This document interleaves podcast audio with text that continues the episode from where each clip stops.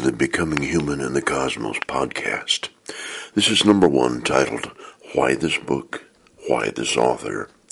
It is derived from a book I've written called Becoming Human in the Cosmos The Purpose and Ultimate Destiny of Human Life. This book is available on Amazon for Kindle and such like devices and costs $5. Dedications. I dedicate this book first to my mother, who, when I was a kid, gave me pencils and paper for birthdays and told me, write. I would have rather had a baseball glove. But here it is, Mom. I wrote, and thanks for all you did for me. Second, I dedicate it to Alexander Solzhenitsyn, whose passing has left Russia and the world without a conscience. His wisdom begins and finishes this work and graces it throughout. I believe he was the greatest writer and thinker of the 20th century. Remembering Alexander Solzhenitsyn, a haiku. For those of you who don't know, a haiku is a Japanese short poetry form. It consists of only 17 syllables in three lines. The first line has five syllables, the second seven, the third five, which relates somehow back to the first. Solzhenitsyn said, Live not by lies. Legacy for Russia and us. Acknowledgements. In putting this work together, I acknowledge my good friend Carrie Wood, whose mutual interest in the near death experience led me to many sources which make this 2019 edition a better work. I also would like to thank my wife's cousin, Dr. Judith Norman, who reviewed this work in general and the chapter on becoming female in the cosmos in particular, and gave me constructive and helpful criticism from one who is required to do much reading because of her profession. Lastly, I would like to thank my good friend and associate Craig Whitmore, whose technical expertise is making possible the podcasts of this work. Couldn't have done it without you, Craig. The cover was put together from ideas submitted by me to the cover counts. Earth is not our home. It is just our bedroom in our home, the cosmos. We are temporarily confined to our bedroom for the misbehavior that is normal with immaturity. There's a party going on downstairs, and we can hear the laughter, the sparkling wit and conversation, and smell the delicious foods prepared for the festivities. We long to break out of our bedroom and join the celebrations. But until we mature and behave, those throwing the party, our heavenly parents, know we'd only be a disruption. However, when we do grow up, there are jobs aplenty, things to do, and an exciting company with which to mingle, share thoughts and stories, learn, and enjoy the eternal expansion of our minds and souls. I like Hugh Nibley's take in One Eternal Round, page 45. Great things are going on in the cosmos. But for me, the big question is how do I get in on it all? And that is why I wrote this book. Great things are going on in the cosmos. And how do we get in on it all? Well, the second part of this conversation was why this author, in writing a book of this sort, it behooves the author to let the reader know in the leftover vernacular of the 20th century where he's coming from and where his head is at. Right behind the at, as my mother always used to say to me when I ended a question with that preposition. First, where I'm coming from. I was born and raised in the Church of Jesus Christ of Latter day Saints, also known as a Mormon church, in Portland, Oregon. This is the church headquartered in Salt Lake City. I write this book, however, not as a member of that church, but just as a dreamer and a philosopher wannabe who is coincidentally associated with that religion. My background will surface both intentionally and unintentionally. And all I can say is fair warning then, you know now where I'm coming from. Now, anyone using this book to say this is what the LDS Church teaches is doing so against my desires. I have no official capacity to speak for that church, whatever. Everything I say here is my own thoughts, my own philosophies, my own opinions, and do not reflect the official teachings of the Church of Jesus Christ of Latter-day Saints.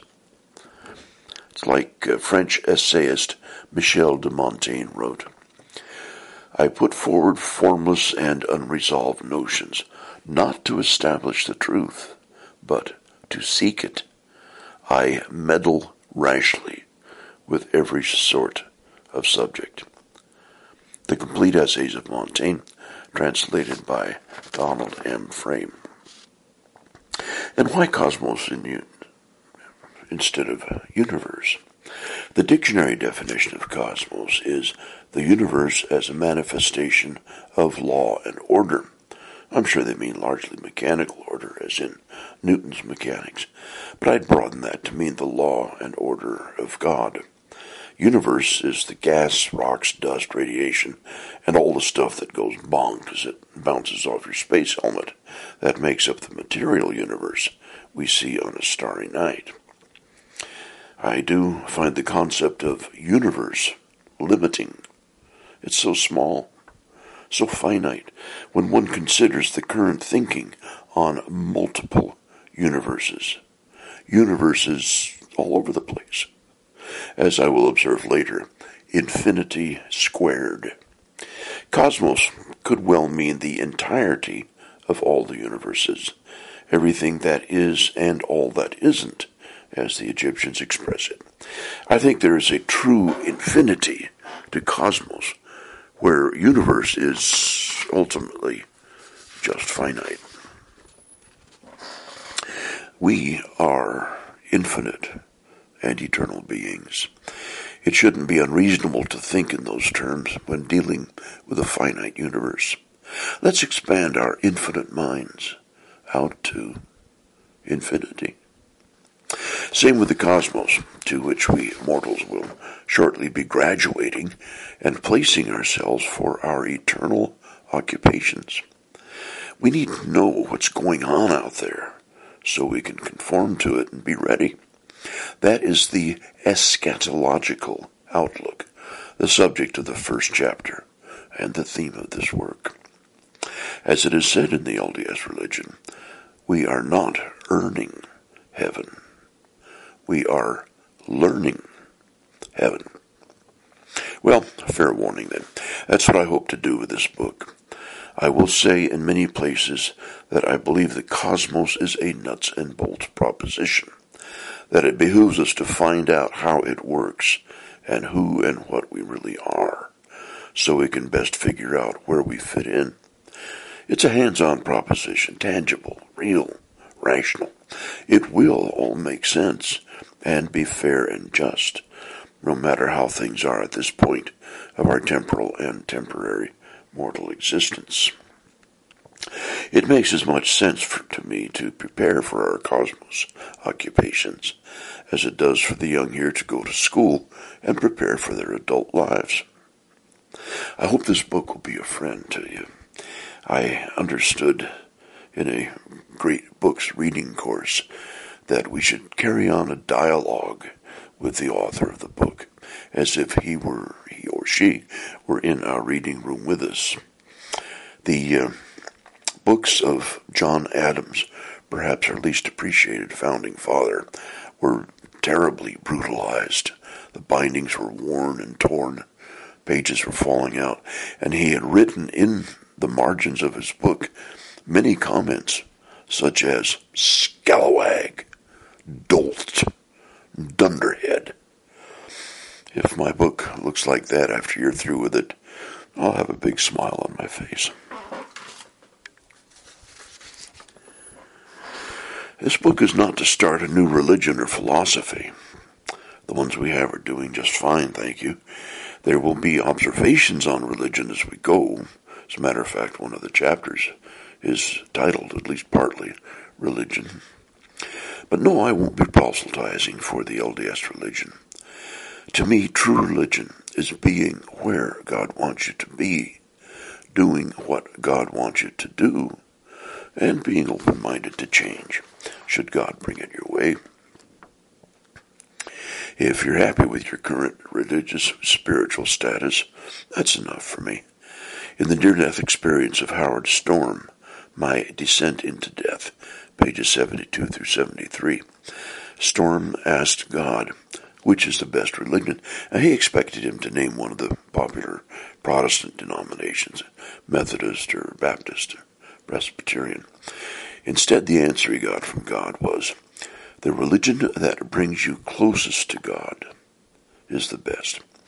So this book is not for religious brokering, but for fun, for fanciful speculation, with the hope of getting a finite handle on the infinite. Now, you will find that I am not above fanciful speculation. Okay, here are some teasers the number of Earth-type inhabited planets in the cosmos, the source of God's power, or why people in heaven don't have to go to the bathroom, sex in heaven, why God, even though he's omniscient, never gets bored. Two, yes, two solutions to the old if God is all powerful, then he can make a rock so big that he can't lift it problem. Ha ha, therefore God is not all powerful. Well, thank you. I've come up with two solutions to that conundrum. They'll be discussed as we go. A recipe for stew. You think I'm kidding, don't you? Outer space pirates. How evolution, creation, and reincarnation all come together a solution to the abortion issue that will satisfy neither side on it, but is based on near death and past life hypnosis regression. Mosquitoes and flies in, yes, heaven, and many other journeys wherever my imagination and fancy take me. When traveling, I always take scenic routes, same when I contemplate the cosmos. Once again, Michel de Montaigne. I speak my mind freely on all things, even on those which perhaps exceed my capacity, and which I by no means hold to be within my jurisdiction. And so the opinion I give of them is to declare the measure of my sight, not the measure of things. Same book quoted earlier, page 298. As Paul said of prophecy, 1 Corinthians chapter 13, verse 12, 11 through 12. We see through a glass darkly. My glass is as dark as anyone's, and I'm sure there are errors in this book. I guarantee it. I tell you what, if you don't take this book any more seriously than I do, we'll get along just fine. Montaigne, once again, is quoted in Eric Hoffer's The True Believer, page XIII. All I say is by way of discourse, and nothing by way of advice. I should not speak so boldly if it were my due to be believed. Montaigne also observed, No one is exempt from saying silly things. The misfortune is to say them with earnest effort. Same book quoted earlier, page 599. There are silly things here. My earnestness is not to establish them as gospel, but to generate thought and discussion. This book is not the product of a deep research in any one of these specific areas I shall cover. Rather, it's an amalgam of readings in several areas. I have only a bachelor's degree, and that in general studies. I'm not an expert in any one of the fields I shall use in developing my thesis. It was said by the pioneers as they crossed the Platte River that it was an inch wide at the source and a mile wide at the mouth. That's true of me just as well. I make no bones about it. I am a mud puddle in a parking lot. Shallow, but I cover a lot of ground.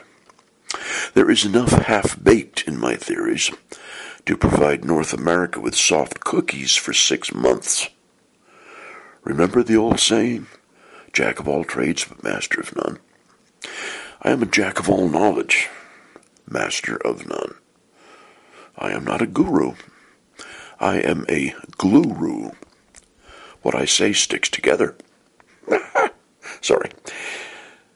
Now, as Professor Hugh Nibley noted, and by the way, I will be quoting Hugh Nibley extensively throughout this work. Professor Nibley was a longtime professor at Brigham Young University, the Mormon college in Provo, Utah. And Professor Nibley has quite an education, quite a reputation in the education field, especially in ancient Egyptology and such studies. But Nibley quoted in a book called Temple and Cosmos, page 442. This is the historian's dilemma. If his view is sweeping enough to be significant, it is bound to be inadequately documented. If it is adequately documented, it is bound to be trivial in scope. Now, if that is true for the historian, how much more so for me dealing with the entire cosmos? Nibley comments further Old Testament and related studies how all of the books are in the library, but the process of putting all those books into assorted, organized piles is an enormously daunting task that would challenge even a computer, and let alone interrelating all of those 100 odd piles. Well, if that's a challenge for Nibley and the professors and the computers, then what is this for me in trying to put everything together to give a picture of the cosmos and our situation in it and how we prepare for it. And yet, the journey of a thousand miles begins with a single step. Here is that step. Now, one may ask, do you really think you know what's going on in the cosmos, that you have a handle on it all? And I answer, Yep, sure do. Now, before you accuse me of arrogance and hubris, let me put that into a metaphorical framework. Imagine an elementary school field trip, first graders. They hop on the bus they go to the neighborhood nuclear power plant and they are shown around the facilities and they are told about how nuclear power generates electricity for their homes. They are given pictures to color when they get home. They are given milk and cookies and sent on their way. Now, I am like these enthusiastic little first graders. They will tell you, if asked, do they know all about nuclear power generation? And they'll say, sure, we do. These things, tiny things called atoms, are split apart. And when they are split, they make a lot of heat, which boils water, which makes steam, which turns turbines, which make electricity. Those little first graders are absolutely sure they know all about nuclear power generation. On that same level, I'm absolutely sure that I know all about the cosmos. And yet, really, it's only a first grader's knowledge of this cosmos. Plus, the kids got milk and cookies. I didn't. Anyway, the cosmos and what is going on in it has been kind of a lifelong quest for me. I have read and saved many books that I felt all relate to this effort. Now, this doesn't make me any better than anybody else. Everybody has their specialties. Everybody, all of you listening to this podcast, could teach me something I don't know. And in that, we are all equal, and we can all learn from each other. And furthermore, it is my basic shallowness, this lack of expertise, that I feel makes me most fit to write this work. I have no loyalty to any one field of study. I've been able to superficially peruse all fields of study and find parallels and similarities in all of them to bring to this effort. You may remember the familiar Indian proverb about the blind men and the elephant. Five blind men go to examine an elephant. The first examines the trunk and says, well, the elephant is most like a tree. The second examines the ears and says, no, the elephant is most like a fan. The third examines the beast's side and says, no, an elephant is like a wall. The fourth examines the legs and says, the elephant is like the columns or pillars of a building. And the fifth examines the tail and says the elephant is a ropey animal. And away they all go, arguing their different points of view. Now, what they're doing is arguing instead of synthesizing. Remember the old Greek formula analyze, theorize, and then synthesize. Put it all together.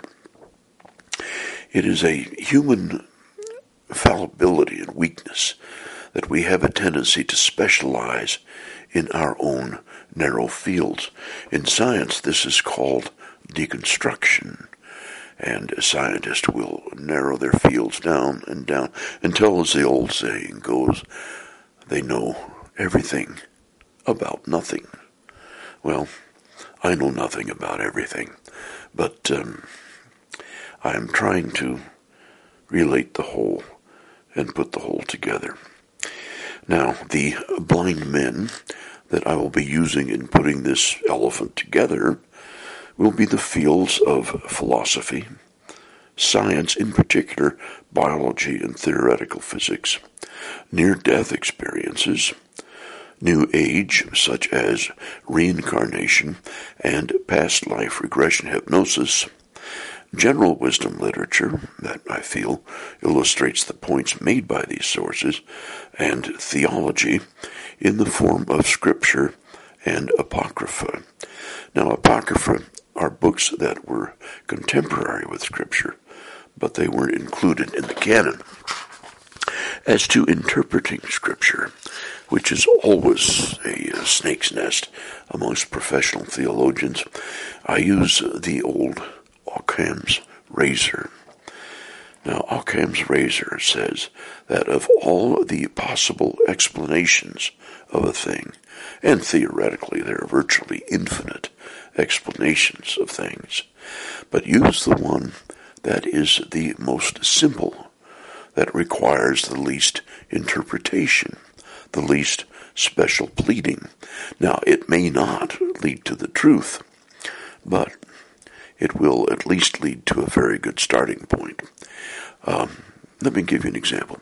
In Ephesians chapter 3, verses 15 in the New Testament, Paul uses the phrase family in heaven. Now, a family is defined by the dictionary as a group of people consisting of parents and their children. I therefore assume that the heavenly family consists of a father, mother, and their children, us. And I don't try for more complicated or allegorical interpretations. We'll have more on that later, indeed, in an entire chapter. I'll use metaphor extensively, as I just did with the children touring the nuclear facility. A metaphor is the only real way we have to get our finite minds around the infinite.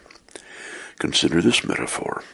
A person in New Orleans in August of 2005 is given a one million piece jigsaw puzzle, and he's told that when he gets it all together, he will have a complete picture of the cosmos and what's going on. Great, he thinks. He sorts the pieces, starts to sort them anyway, finds a corner or two, sorts a few colors, And then all of a sudden, Hurricane Katrina comes along and scatters the pieces in the wind and the filthy waters. When things settle down, he's allowed to go back to his home and in 25 minutes find as many pieces as he can and put the picture puzzle together as best as he can. And that's my situation. I don't have all the pieces. They have been scattered, and I can only put this together as best I can. And I make no more promises beyond that. Now, schooling, classrooms, education, they are a big part of the cosmos, as we shall see in later chapters in this book. And if we don't see ourselves as students being led and taught by a concerned parent, then we'll miss a great portion of what our lives are all about. God has His school. We are in it. This school has graduations from grade to grade, tests aplenty, homework, and when we think we can enjoy summer vacation, surprise, we find ourselves enrolled in graduate school, postgraduate school, remedial training, maybe even vocational technical community college to pick up a training and guide for ourselves to be profitably employed while the rest of our schooling continues. And don't even think about dropping out. That is one of the worst offenses in the eternities, which will also be discussed in a later chapter. Many kids go to school to drink and party and have sex. They take easy courses, cheat to get grades, or have someone research and type up their papers for them. Some treat this mortal college in the same manner. Two differences between here and college. Here we all graduate, that is, die, and our employers, God and His angels, know exactly how well we prepared, how we cheated or not, whether we worked honestly or diligently. The job we get in the cosmos will be a consequence of our student behavior here. And since our employment is forever, without termination, downsizing, or layoff, we want to be sure it won't be some menial job, such as sweeping up the gold paved streets of heaven. Now, nothing wrong with cleaning streets, if that's what you want to do. But do you want to do it forever? That's great if you do. But for those of us who would prefer more challenging work for the eternities, it is my hope that this book, Becoming Human in the Cosmos, will at least set us to thinking along paths that will lead us to maximum happiness and fulfillment of our natures and potential in an eternal future. Now, this shouldn't be taken as a denigrating shot at street sweepers. Shoot. Now, this shouldn't be taken as a denigrating shot at street sweepers and those who do blue collar labor. I drove a truck for 21 years, log truck and a dump truck. You can't get more blue collar than that. There is this tale in the near death experience visit in The Eternal Journey how Near Death Experiences Illuminate Our Earthly Lives by Craig Lundahl and Harold Widdison, page 188. We appeared to be alone there, except for the street sweeper. I felt prompted to talk to the street sweeper and congratulated him on his efforts. He said work was joy to him, and he derived pleasure from doing the best job he could at all times. Every activity there contributes to the glory of the whole, and the bottom line is to take pride and care in one's talents and abilities and the contribution you can make. And at the end of the day, the street cleaner went to just as nice a home and neighborhood as did the physicist who had just pushed the button for the next Big Bang creation of a new universe. And there are no material inequalities in that realm. But children grow up and become adults. As we ask kids, so must we ask ourselves, what do you want to be when you grow up in the cosmos? The old vision of sitting on a cloud and playing a harp or eternally singing praises in a celestial choir just doesn't cut it. playing a harp forever, singing praises forever. That's just damn boring. We, as offspring of God, are creatures of infinite growth, development, and possibility. There's a whole cosmos out there we need to grow up to, and we need to prepare our souls for eternal occupations. I believe that concept is as real as going to college here to prepare for an adult career life. That, in a nutshell, is the overriding theme of this book. And once again, Professor Nibley, great things are going on in the cosmos. But the question for me is, how do I get in on it all? Look at the space beyond the confines of our planet. The pictures the Hubble telescope sends us give us a glimpse of a growing, expanding cosmos. For just one example, there's the Horsehead Nebula, which I have on the cover of this book. An enormous cloud of gas several light years across that has numerous bright points in it. Now, those bright points, about 16 if I recall, are galaxies, not planets, suns, or solar systems, but entire galaxies like our Milky Way galaxy taking shape. Give it another few billion years, and who knows how many habitable Earth type planets will be ready to receive the spirit offspring of God for the mortal phase of their eternal education and preparation. We will have already been there and done that, and if prepared and worthy, will probably be put into positions to help them on their eternal journey. And that's just one nebula. How many more are there in the universe in various stages of formation? We have to see this as an ongoing process.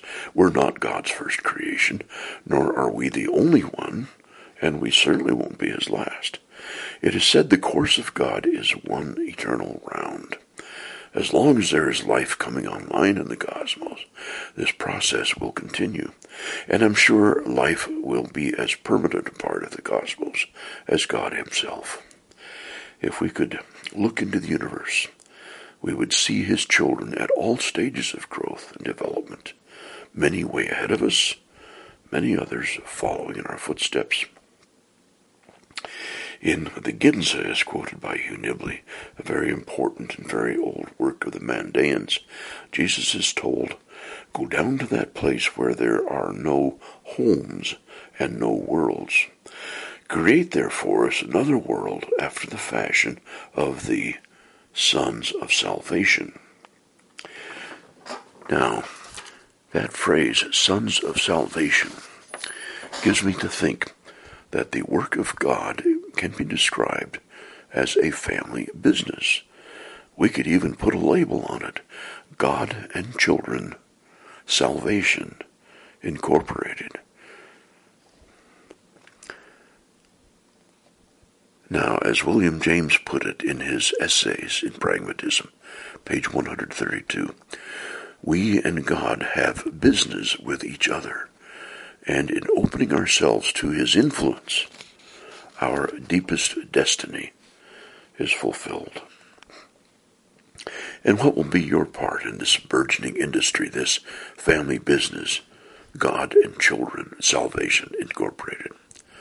That is what this book will focus on, our destiny and place in the cosmos, or indeed, assuming theoretical physics is correct, in new bubble universes coming online all the time. Imagine infinity squared. We need not look for higher life forms in space. We are it. The highest life form in space is a matured, fully developed, and perfected human being. It's God. Now, at this point, we are not fully developed, fully matured, and perfected. Not by any stretch of the imagination. Like I say, we're trapped in our bedroom, planet Earth, and we're not yet ready to go into the cosmos. Howard Storm, in his book My Descent into Death, pages 43 through 44, paints a tantalizing picture of our future as we mature. He says the great gifts that God wants to give us will not be given until we are loving enough to handle them. God wants to give us the power to control matter and energy with our minds, the ability to communicate directly with our thoughts, to travel through time and space by will, to have knowledge by contemplation. The power of these gifts is beyond our wildest imagination, but they will not be ours until we mature spiritually and can use these powers wisely and lovingly. Think of these powers to control matter with your mind, to travel through space by time and will, to have knowledge by contemplation, and think of what those powers would do in the hands of dictators and despots. No, we're not ready. It's like the Ring of Gyges, which was an ancient Greek story about this guy who finds this ring. If he puts it on his finger and turns it, he becomes invisible. Now, what does he do with those powers? Well, first off, he kills the king and seduces the king's wife. He goes into the king's treasury and robs it, and so on and so forth. Now, none of us are going to be given the ring of Gyges because we would all be sorely tempted in those things. And the same thing with the powers of God. We are simply not yet ready for them. We can see where we as the human race need much changing, growth, and maturing. For instance, would you give your six year old the keys to a Lamborghini, a submachine gun, and some hand grenades and tell him to go out and have fun? I don't think so. Not if you're a good parent. Well, being neither scholar, philosopher, theologian, scientist, nor expert at anything except driving a truck, what am I? I am a man lying on my back in the grass on a balmy, cool summer's evening. There are no city lights or moon to wash out the stars, and above me from west to east I can see the Milky Way, my home galaxy spread across the sky. Perhaps the lawn was cut earlier in the day, and the rich scent of fresh mown grass adds to the overall sensory experience. As I gaze in rapture into the night sky, I can almost feel myself lifting off the lawn and floating among the stars. I ask, what is this all about? What is the purpose of life? Indeed, what is life and where is it from? Why do I have it? And what should I do with it? What is the ultimate destiny of human existence? And what should I do to prepare for it? Is there a God at the beginning of all this? And what should be my relationship, my duties and obligations to that God? Join me, please. My lawn or yours. You don't agree with my temporary conclusions? Fine. Share yours with me. Life is a wonderful journey, and I'll be the better for your thoughts and insights. I hope you'll be the better for mine. I'll add this from Ralph Waldo Emerson, paraphrase. Every man is my superior in that he knows something I don't know and can teach me. Let's learn from each other and see if we can put this elephant together. And thus we conclude this first podcast of the series, Becoming Human in the Cosmos, based on the book I have on Amazon. The next podcast will be titled Prologue and will deal with who we really are and how we came to be. Join me, please, and thanks for tuning in, and special thanks to Craig Whitmore, my technical guy. Thanks, Craig. Couldn't have done it without you.